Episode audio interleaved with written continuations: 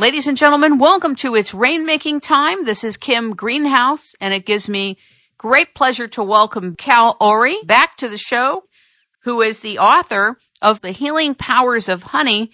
And she's actually written an entire series, The Healing Powers of Olive Oil, The Healing Powers of Vinegar, The Healing Powers of Chocolate.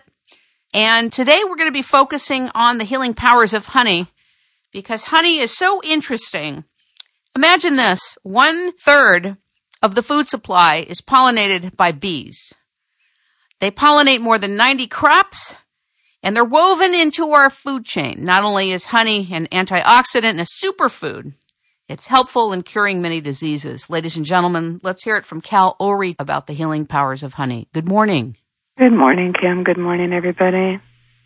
First of all, lay the context for honey having healing powers when a lot of us have been told that if we have honey, it's going to turn itself into sugar in our body and create diseases. That's true. A lot of conservative nutritionists, well, a few of them that I spoke with said, you know, sugar is sugar. That includes honey. And they really didn't get it.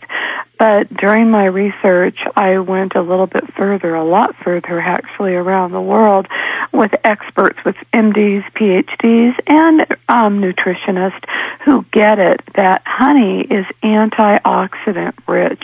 It does have some minerals and vitamins, but it's the antioxidants that make it the healthier sweetener choice rather than table sugar or those artificial sweeteners you'll see advertised on TV. Honey is totally natural, and we're talking about the pure, raw, unprocessed honey. Um, which is much healthier than table sugar and high fructose corn syrup. And that's another thing you'll see in these um like drinks you buy at the store um and different uh um processed foods, cookies and cakes. If you look at the the nutritional label and if it says high fructose corn syrup, stay clear. If you see all natural honey, much better for you. But we don't really know, most of us who are consumers, how to buy honey and the distinctions between honey from this market or from this area. And I'd like you to brief us a little bit about this. I mean, your book is really good. I found it enchanting to read and very informative. It was a wonderful adventure about honey and the bees. But what are we supposed to buy and why? Oh, well, there's been a lot of media coverage about that when you buy honey at the grocery store, your supermarket, you're not even getting the pure raw stuff. You're not even getting honey that it's unadulterated and it's it, it includes all these contaminated things that you don't want to eat that are bad for you. But again, um, there's a there's a lot of large companies, um, honey companies that sell their honey at large supermarkets where the honey is fine. It just it, you just have to look for the right you have to look at the label and if it says all natural honey, yes, it is probably all natural honey. For one, Sue Bee honey. They're very they're very, very large company. It comes in a little bear and they sent me all different types of their honeys and they're upgrading where they they sell pure honey, raw honey, um all natural honey, premium honey. So you just and well, also you have, a lot a lot of people believe you should go to your local beekeeper and then get honey right from the source. You know you're getting it from the honeybees. But not everybody is so lucky. I did travel in my research 50 miles to Reno, uh, rural, rural Reno, and I did hook up with the beekeeper and I did come home with jars of honey straight from his honeybees, his queen bees that I saw. Um, again, not everybody has that convenience, but a lot of people do. Still, you can get good honey at health food stores.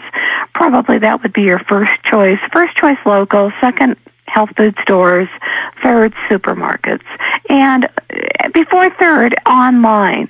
In my book at the end, I have a comprehensive um, online list where you can get honeys all over the world, where you can be guaranteed that these honeys are natural, the pure stuff, the good stuff, the healthy stuff that has the antioxidants that I'm talking about. And those are the things that you find in fruits and vegetables that keep your body, your immune system healthy and can stave off cancer, heart disease, keep you living a more quality life and help you live longer. Isn't it true that the reason to go to a local beekeeper or a local store where you know the source of the honey is because it has something to do with your immune system? In other words, the pollen is local? Well, that's what they say. It's anecdotal. It hasn't really been proven any groundbreaking studies, but um, a lot of beekeepers and followers, fans will tell you that if you get the local honey within a 50 mile radius, it'll help you stave off um, allergies.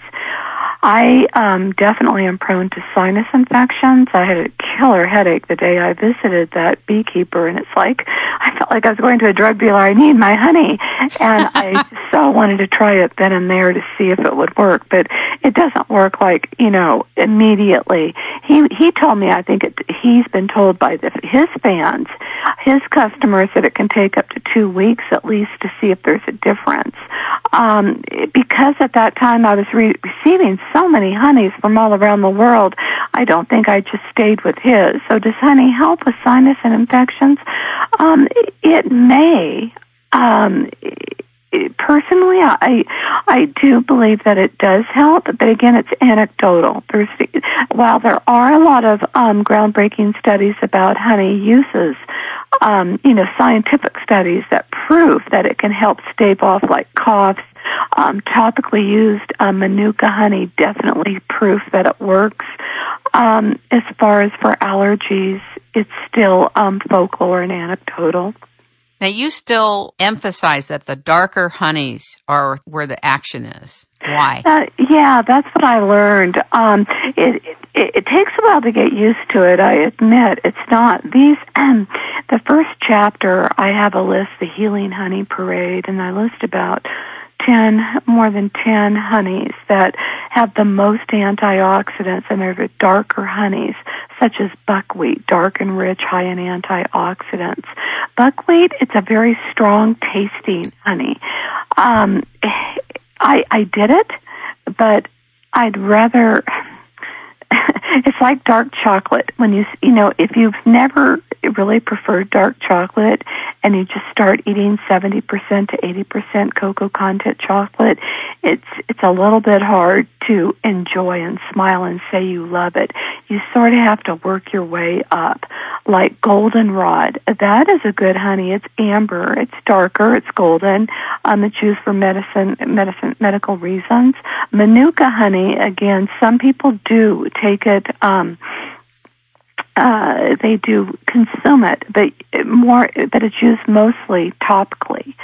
Um, and it has awesome antibacterial properties, and that's why it's used topically for staph infections, for wounds. Personally, I did try it. I was sent a lot of it from Australia and New Zealand, where it's very expensive. Um, hard to get, but it, they are using it in hospitals in the United States. And then back to my story, I did, uh, I cut my foot in the summer when I was doing the research, and I didn't want to rush off to the doctor and or take antibiotics. And I remembered I had the Manuka honey. It's dark amber orange, and I actually put put it on the bottom of my foot. I swear to God, just like apple cider vinegar, within a couple of days, my foot was healed. It was magical. It's awesome, and it does have anti-inflammatory and antibacterial properties. So. It, it was wonderful. Um, wildflower is another healing, um, definitely healing honey. It's light golden, so it's not that dark. Again, I suggest going a little bit, going with these honeys and then moving up to the darker ones. Um, Hawaiian Christmas berry, it's rich golden, high in antioxidants. Um, blueberry, which is really great, um, tasting, golden in color, rich in antioxidants. There's so many. Um, I have a whole chapter where I talk about more than 30 varietals, is what you call them, different flavors.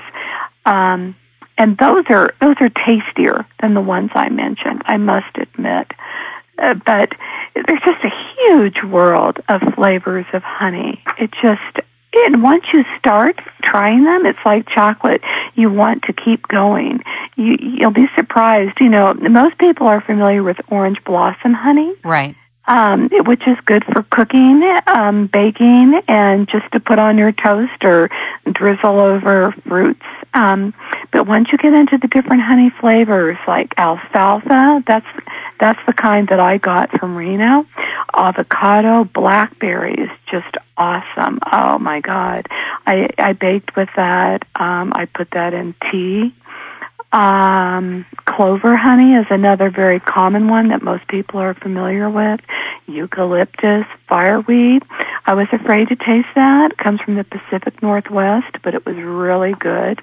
It's kind um, of like wine, isn't it? It's just as involved. It's a fruity, spicy, and sweet flavor, and um, it's uh, it's light in color, kind of a water white. Um, I actually tried it. I teamed it with an all natural peanut butter on a piece of whole grain bread. Uh, it was really, it, it was, it was pleasant. I, I, you know, fireweed, you would think, ooh, this is icky, but it wasn't. It was really tasty wood, le- tasty. Uh, leatherwood, that's another darker amber color um it was okay. I dripped i dripped um i tried all of these actually the ones i talk about. I dripped a small amount of this dark syrup. It was like maple syrup and molasses sort of a mixture. And i uh i dropped it over whole grain french bread from um that we get here in the sierras at lake tahoe. And i teamed it with a couple pieces of sharp cheddar cheese it was really um, something you'd want to serve your friends, kind of sophisticated. It was really good. You mentioned in Honey Fights Fat, and I thought that was a provocative part of your book because I'm sure people relate to honey like agave almost, but it's not. Now, Mike and Stuart McInnes, authors of the Hibernation Diet, talk about how they believe fueling up your liver before bed with one or two teaspoons of honey will optimize fat burning potential they say during sleep, your body uses fat for energy during rest and recovery. And for this to occur, the liver must be adequately stocked with fuel reserves to get through the eight hour fast. Do you accept that? What is your stance on that? Well, I did include it in the book. Um, personally, I haven't done it for that reason. Um, I I believe that honey honey fights fat for a few different reasons. One, it boosts your energy, and that has been proven in studies with athletes, and that's go, that goes back to ancient times, um, where you know warriors would have honey that would give them long lasting energy. I personally am a devoted swimmer, and I will take a teaspoon, one teaspoon of honey sometimes before I swim, and it just gives me more energy.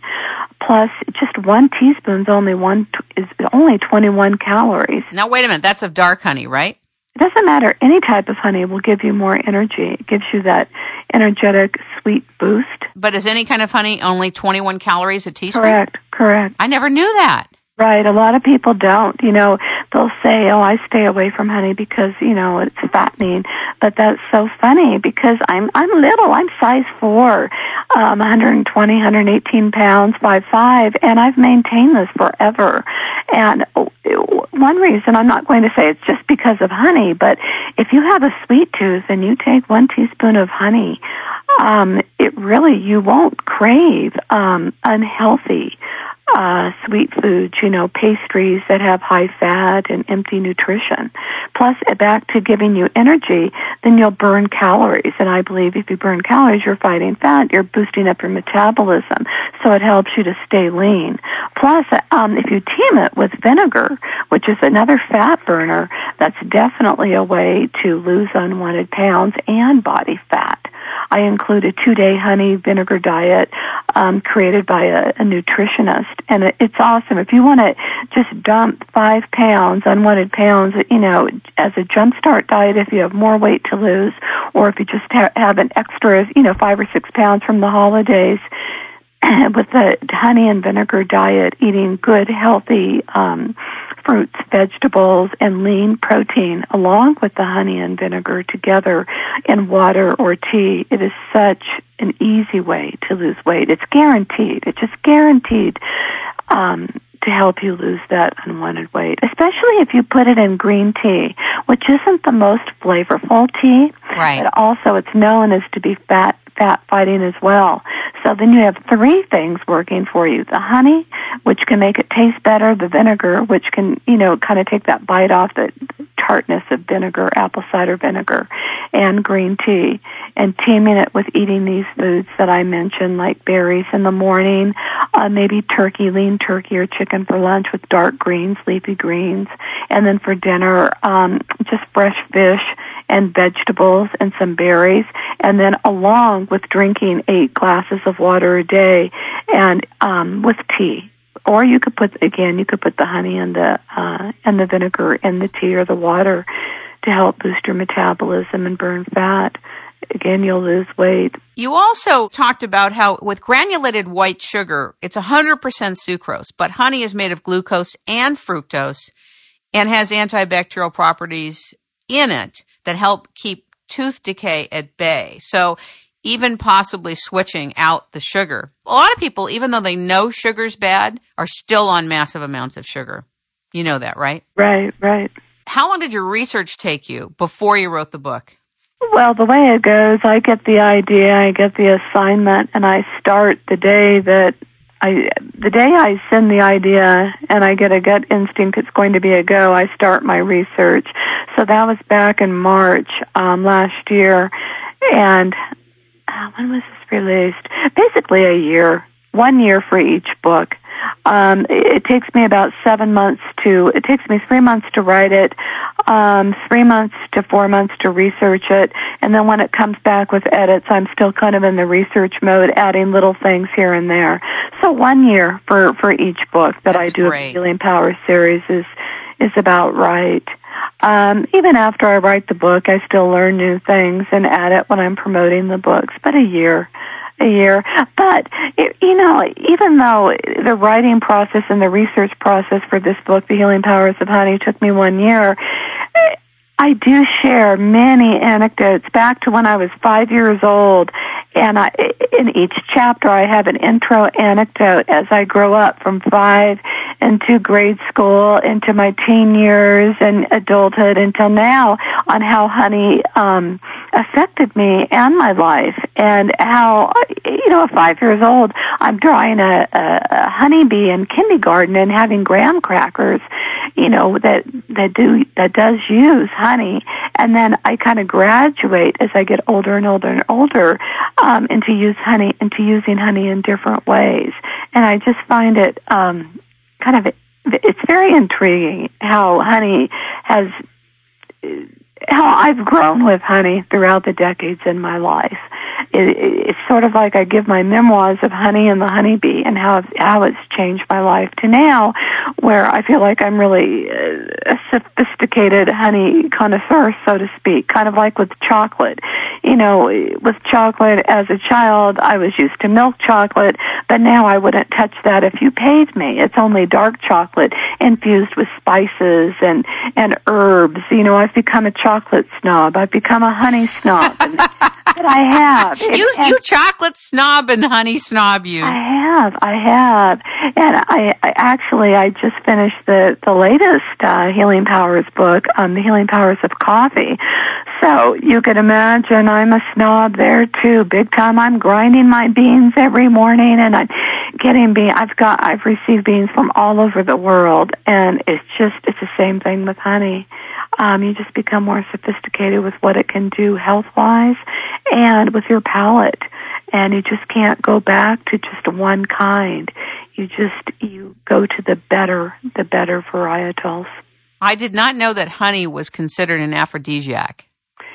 Um, that was a tough one. Um, do you have the book in front? I do. What I do. page is that on? What page? It's on 145. It says honey Oh, love. Yours.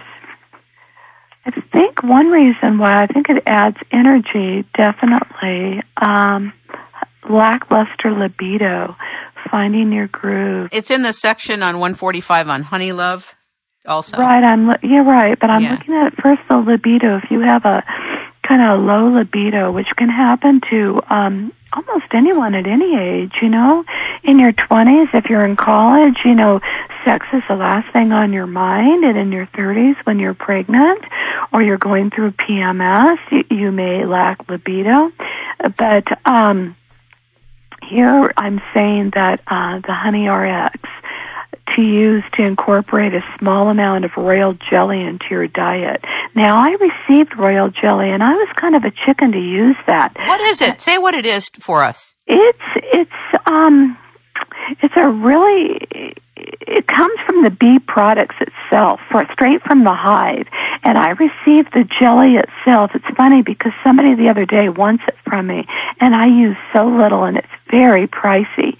But you get it at your health uh, your health foods uh, store, and it comes from the queen bee, and it's a jelly, and it has this weird stuff on top.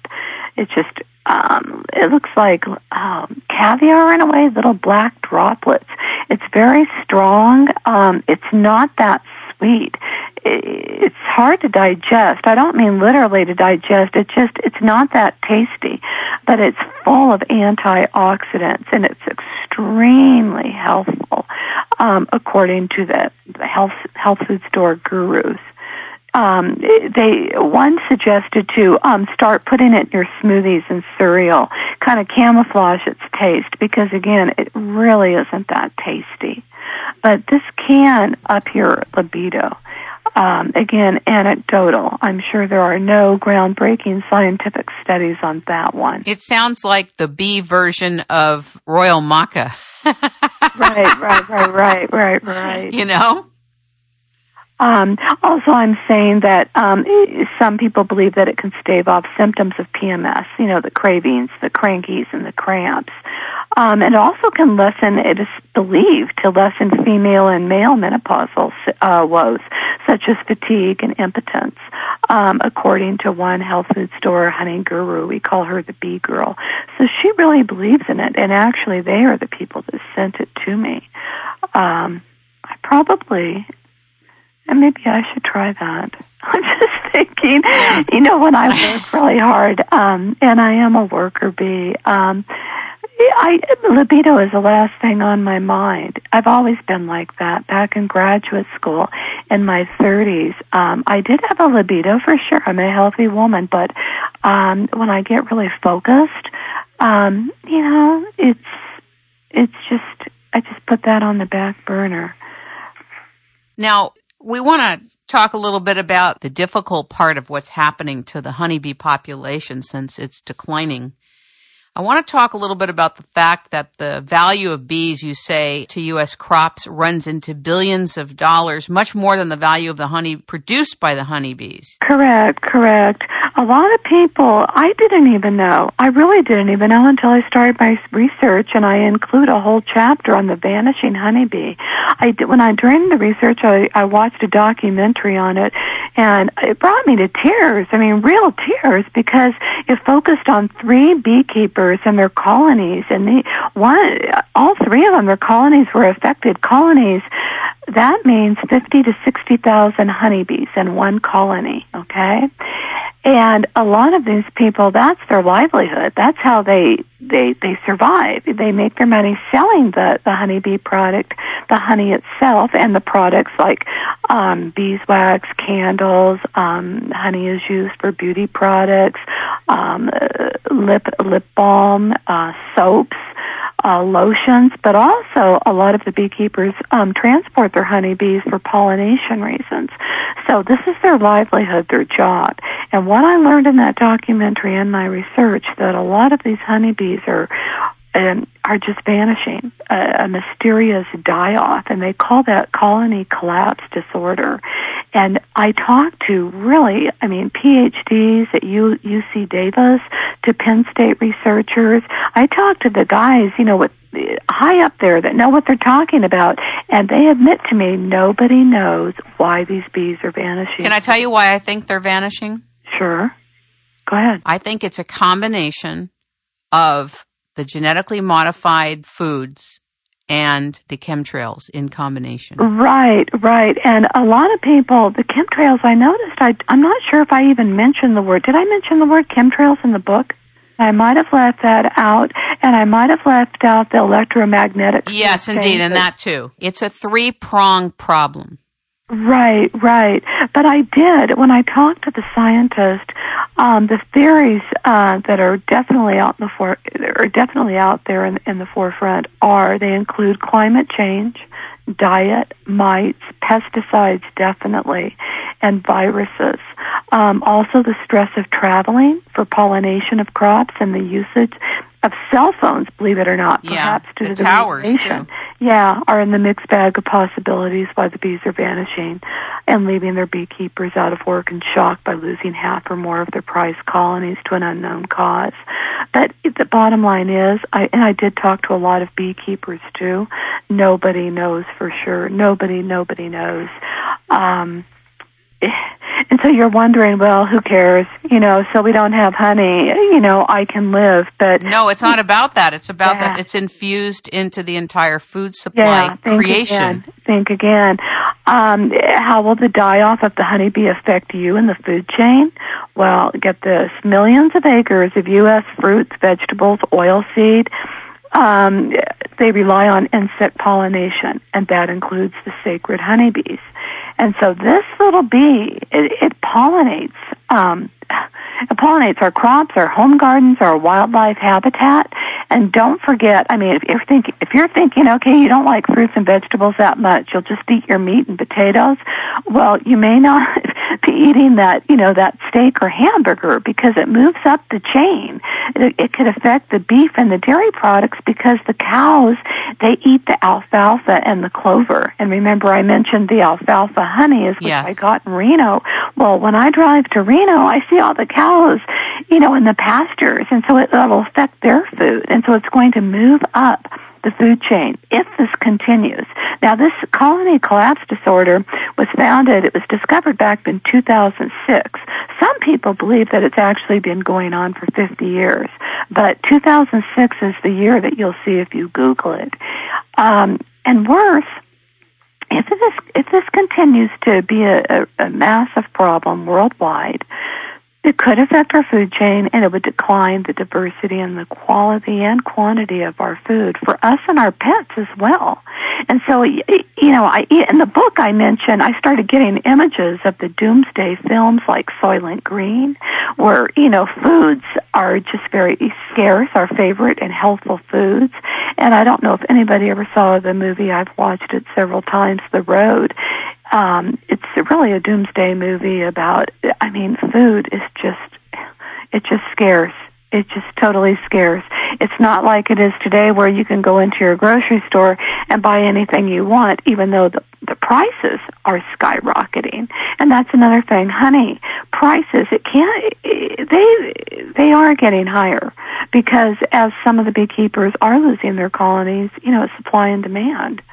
What is your take on the ability for what's happening to the bees to be turned around? As we talk, the researchers who I spoke with are researching, or they're trying to figure out what's going on. I talked to California bee expert Dr. Uh, Eric Mussen. I got an exclusive interview with him. Quote, he says, quote, none of us know why the bees are not as vital as they used to be. In many cases, this may be due to limited access to good, uh, varied supply of pollens. He hopes in our lifetime scientists will discover what is killing the honeybees. But he adds, even if we find the cause, will we be able to overcome it? That's kind of spooky. It's also a spooky response because to me, it doesn't take rocket science to figure out that between massive amounts of microwave towers and cell phones, massive amounts of chemtrail spraying of barium and aluminum in the air that's affecting all animals and all life. Between those two and weather changes and everything else, it's obvious that it's happening. It's obvious. True. There's another movie, The Happening, where um, in, the, in the very beginning they have a professor talking about um, Albert Einstein. Now, it hasn't really been proven that Albert Einstein said this, but um, if the bee disappears off the surface of the globe, then man would only have four years left uh, of life left. Um, a lot of people attribute that quotation to Albert Einstein. I did not include it in the book because the Albert Einstein fans say that there is no proof that he said this, but I do believe that somebody with brains said something like this, and it could definitely be possible. So again, it's just a wake up call that the honeybee is not just for honey and taking a teaspoon a day to fight fat. It's uh, the picture is so much bigger than that. And so then you're probably thinking, well, what can you do to help the honeybee uh, stay alive and be well? Um, I got some ideas from the beekeepers and from the editor of Bee Culture magazine. Um, it, it, he told me, and they told me, devote a portion of your property, if you can, to growing annual and perennial plants. Um, that bloom consecu- consecutively over the whole season. The honeybees are collecting nectar and pollen for food. Reduce the pesticides of all kinds to a minimum. So important. I'll never, I never, and I never is an absolute word, but I never use pesticides because of my two Brittany's and cats. You know, in the summer we get all sorts of things, you know, wasp and oh gosh, what else do we get here in Tahoe? But just um, lots of nasty bugs. And my brother will still use pesticides in the back house, and I freak because I just will not. I will not. You know, we don't get fleas in Tahoe, thank God. But I just don't use pesticides because of my pets. So you don't. You know, if I'm afraid for my pets, can you imagine what they do to the little honeybee? Um, so don't don't even use pesticides, or to a minimum. And in areas with extended dry periods, supply fresh water in a way so that visiting bees don't become a nuisance. Also, what's interesting is, um, bees can be a nuisance. I mean, if you have children or even you, if you, you could be allergic to getting stung by a bee. However, bees won't sting you unless they feel threatened, and then they will. But you don't if you happen to get a colony um, nestled at your home outside, like in a crevice in your home, out, you know, outside on the what do you call it outside of the house right um, instead of trying to deal with it yourself, call somebody, a beekeeper that knows, or a bee removal service that knows how to do this properly. But they don't hurt the bees, do they? Exactly, that they can do it gently and they'll take the bees away in a humane way. You don't want to try and kill a whole colony yourself. In fact, just recently in the news, some man, he, he was, um, renovating an older home and he tried to do that and it backfired and I believe he died. The bees all stung him and he died from that. So you don't want to put yourself in danger of getting stung because the bees will feel threatened and they'll try and save their queen. Um, you want to cause, contact the right person to help you do it. Um, it's the same thing here. I remember we had raccoons in my fireplace one summer. Can you believe it? a mother raccoon and her three babies. Talk about being scared. My God, I was writing another book. I think I was writing The Healing Powers of Chocolate at the time, and I was very engrossed in my work and my study. And I would come out into the living room, and I would hear like a hissing sound, and I thought, "You're, you're working too hard," and I kept ignoring it. It was almost like a scene out of that classic film, Alfred Hitchcock's The Birds, where where she, what was her, Marnie? What's well, what's her name? I can't either. God help us all. A beautiful blonde. Um, oh, what's her name? She's in Hollywood. Um, I can't think of her name. Senior moment, senior it's moment. All right, anyway, come back. She, she goes to the fireplace to, and because she, she hears, she thinks the birds could be in there, and the audience is is thinking, no, no, no, and then she opens opens up the I don't know, some sort of door and all the birds fly out and get her. And I kind of feel like I was like that with this fireplace because I have a, um, well, I have the screen in front of the fireplace and I opened it just wanting to see what's really in there. And oh my God, I had four feral raccoons hissing at me, scary. I called the fire department. They would not touch it. I called the police department. They would not touch it. it took me three days to find the raccoon man to come and get these guys out safely one by one. It took him hours to do it and he broke out. How did they do it? He took the, um, I believe he took the mother out first. And that was, that was really difficult. I'll bet and she was mad. Oh yeah, yeah. And he put her next door, and she climbed up on the chimney of the next door house. And then one by one, he took the babies out and he put them in the garbage can and put a lid on it, but not tightly. And at night, I watched her. She took one baby at a time and she relocated. And then we put something in our chimney, a mesh wiring, so they couldn't come down the chimney again. What And are they doing in the chimney to get warm? Yeah, because they were living in the fireplace. Right, right. Poor thing. Right, and then she would go out at night and then bring back food to them. But yeah, I wanted to do a children's book on that story. That's a great story. It is. You it need to do it. Was. I know, I know. Can't you just see it? I can. And it's a nice lesson for children growing up. You know, you don't.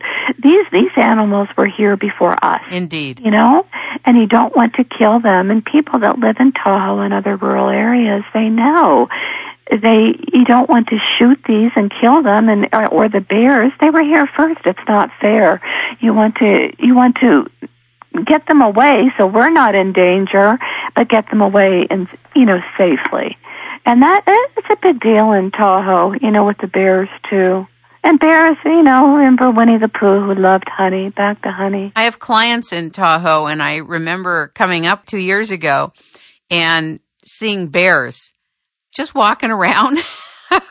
right, right. They can do that. You know, the only bear that I saw, we live we live at lake level, and we don't see a lot of bears here. But there was a, I do predict earthquakes, and um, back in 2007, I believe, October 30th, Alum Rock Park, 200 miles south from us in San Jose, had a 5.6 quake that was felt all the way up here into Reno.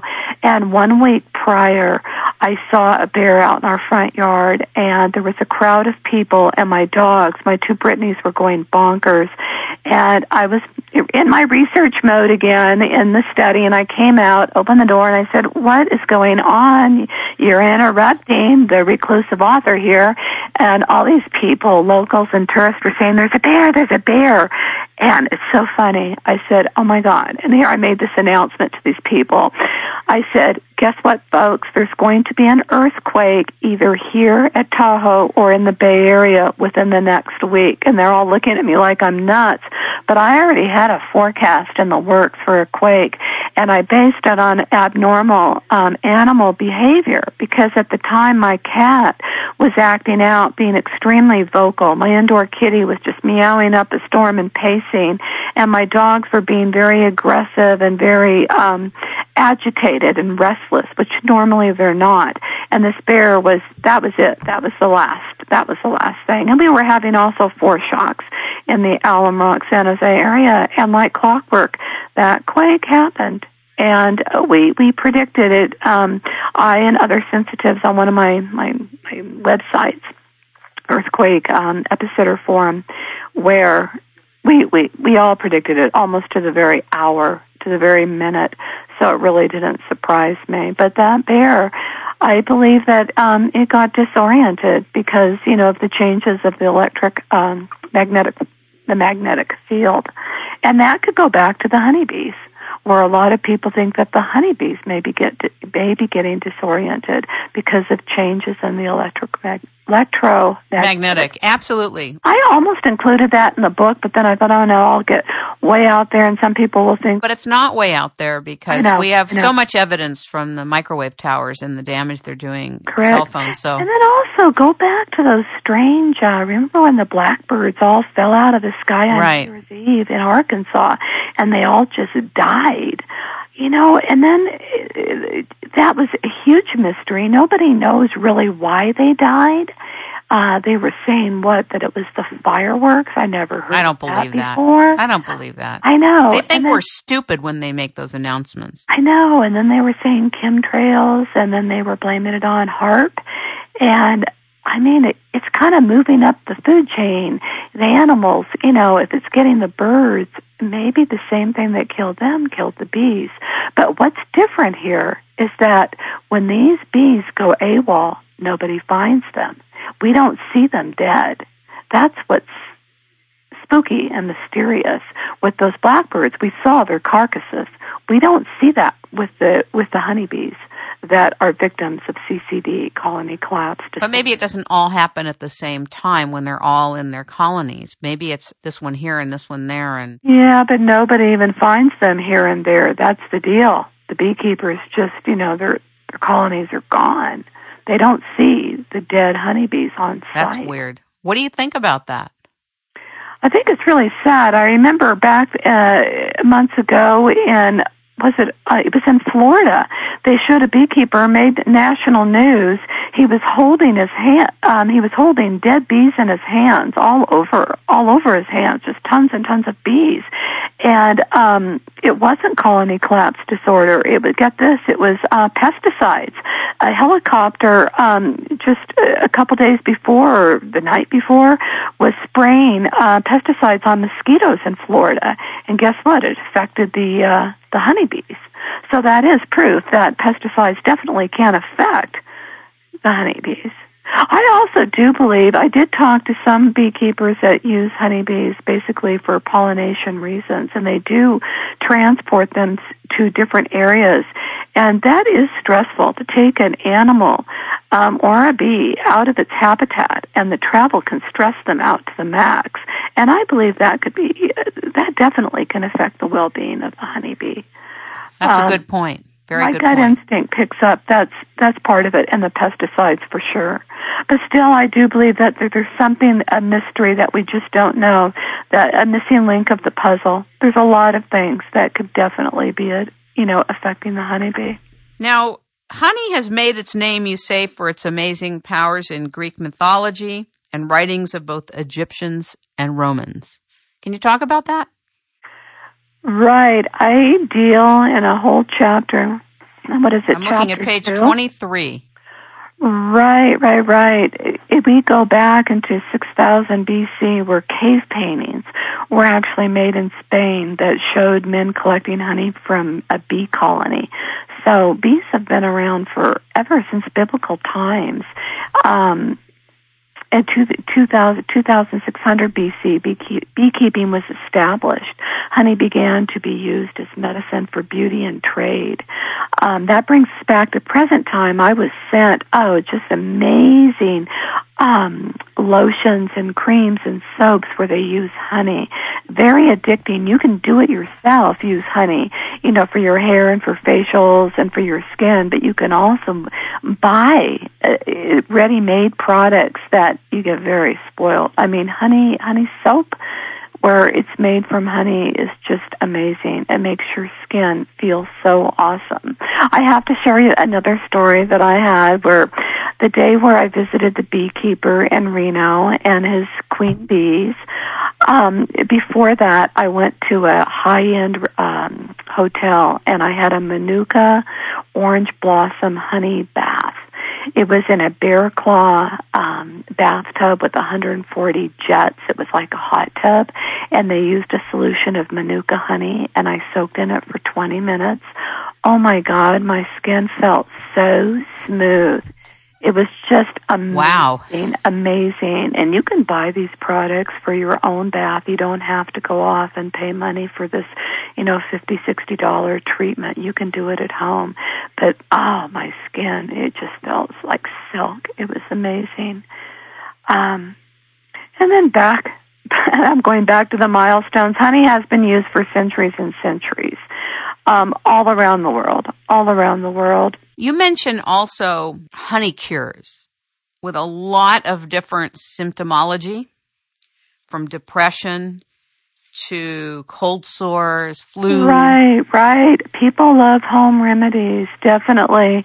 And I have a huge section in the book, Home Remedies from Your Kitchen so much better than going to the doctor for little things if you don't have to, or if your doctor's on vacation, or on the weekend. If you ever notice bad things happen on the weekend, case in point, two weeks ago, oh my God, my upper back molar, I was dying. I was dying. I had the worst toothache I've thought. And I ended up using honey. I remember that Dr. Peter Molan, he's a researcher of Manuka honey, and I remember he told me he used it on his gums. and I wasn't sure if it was a tooth or a gum issue. I just had my teeth professionally cleaned. I just had them whitened. And I thought, what's up with this? My teeth are perfect. There's nothing wrong. But I was dying. I even called the dentist. He was away. Um, saw the on-call uh, dentist on Saturday. I lucked out and she said it was a gum issue. I went to my dentist the following Monday and uh he just said, uh, plaque, plaque, and yelled at me, clean the tooth. Nothing was wrong, thank God. I was thinking something bad, bad, root canal. Nothing. Nothing was wrong. But, and I have no pain, everything's good to go. After x-ray showed nothing. But I did use Manuka honey. I put it on it. A friend, I had a book signing to go to and a friend brought me Orajel. I looked up on the uh, internet all these terrible side effects from that and I thought, no way am I using that. And I used Manuka honey and, um, I don't know if it hurt it, but I mean, if it helped it, but I'm sure it didn't hurt it because again, Manuka honey has the antibacterial and anti-inflammatory properties. So I felt kind of good putting that on my tooth where I knew I wouldn't have any severe reaction. But back to the home cures, toothache is one, uh, um, and or gum gum problems. How about allergies? Well, we talked about allergies earlier in the program. Again, you have to be within right. 50 mile radius from that. Um, for anxiety, it definitely can calm you down. I have put a little bit of honey in uh, chamomile tea, and teamed together, I definitely feel um, relaxed. Um, I'm a type A person. My blood pressure is usually really, really good if everything is going my way. And when I keep swimming almost every day, I can keep it about 117 over 78, which is really good for someone of my age, a baby boomer. Um, I even did an experiment where I put a teaspoon of honey into a cup of chamomile tea and drank it, had the kitty cat on my lap and took my BP, and it was great. It was good to go. So I do believe that it can calm you down.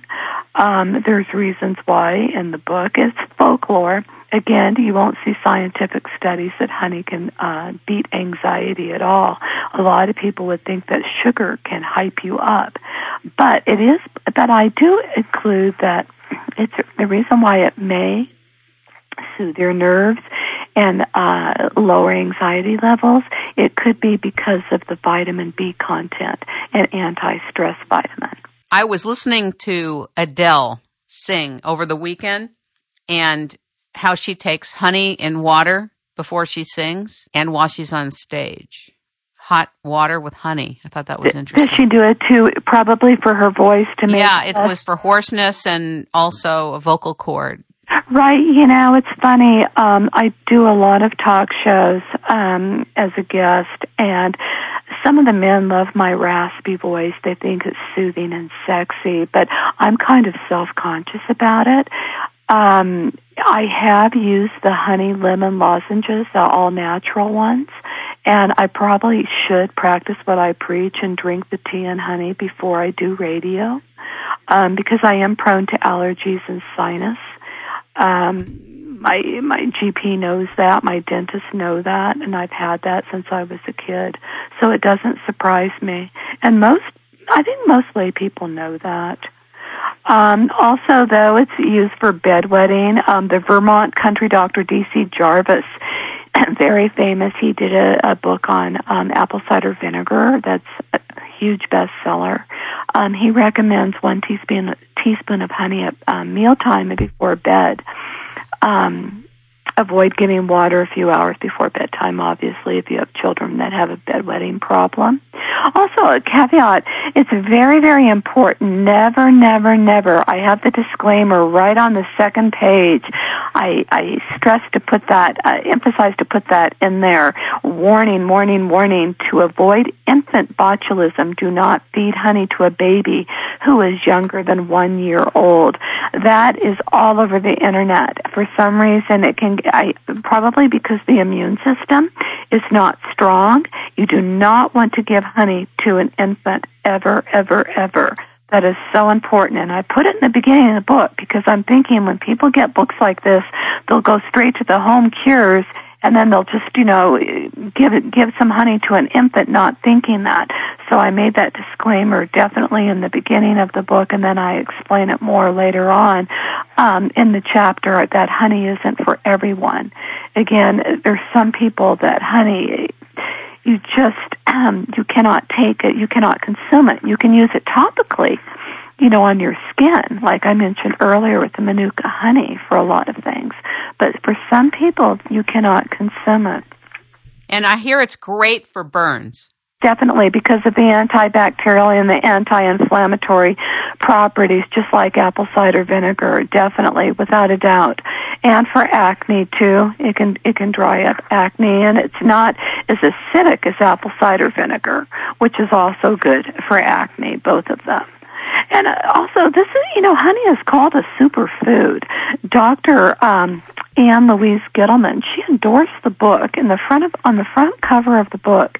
She says this is the most, honey, the most effective and versatile super, versatile superfoods of all time. This book will help you stay healthy for good.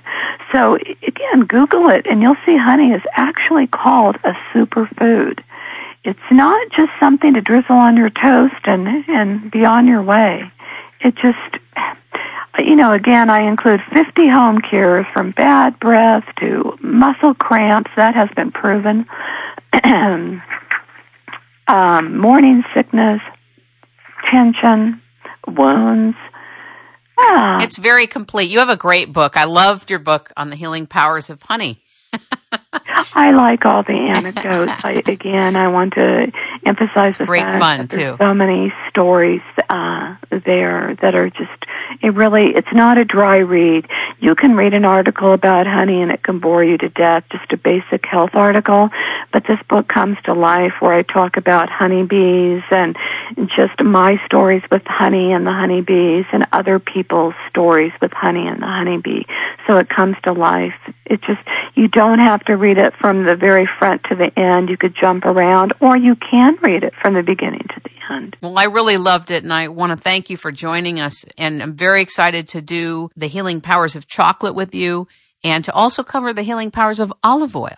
well, remember coffee. coffee Coffee's that's coming. To, that's coming out in July. It's already available for pre-order on Amazon.com. And coffee, that's something that both men and men and women adore. So many people love coffee. I do. If you would like to find out more about Cal Orey, you can go to her website at www.cal, C-A-L, O-R-E-Y.com and order her books and see her articles. And I just really want to thank you for taking your time to write this book and the other books that you've written and really making these areas so enchanting and interesting and exciting. Thank you so much for joining us, Cal. Thank you, Kim. Remember, honey, chocolate, vinegar, olive oil, and coffee. They're all superfoods.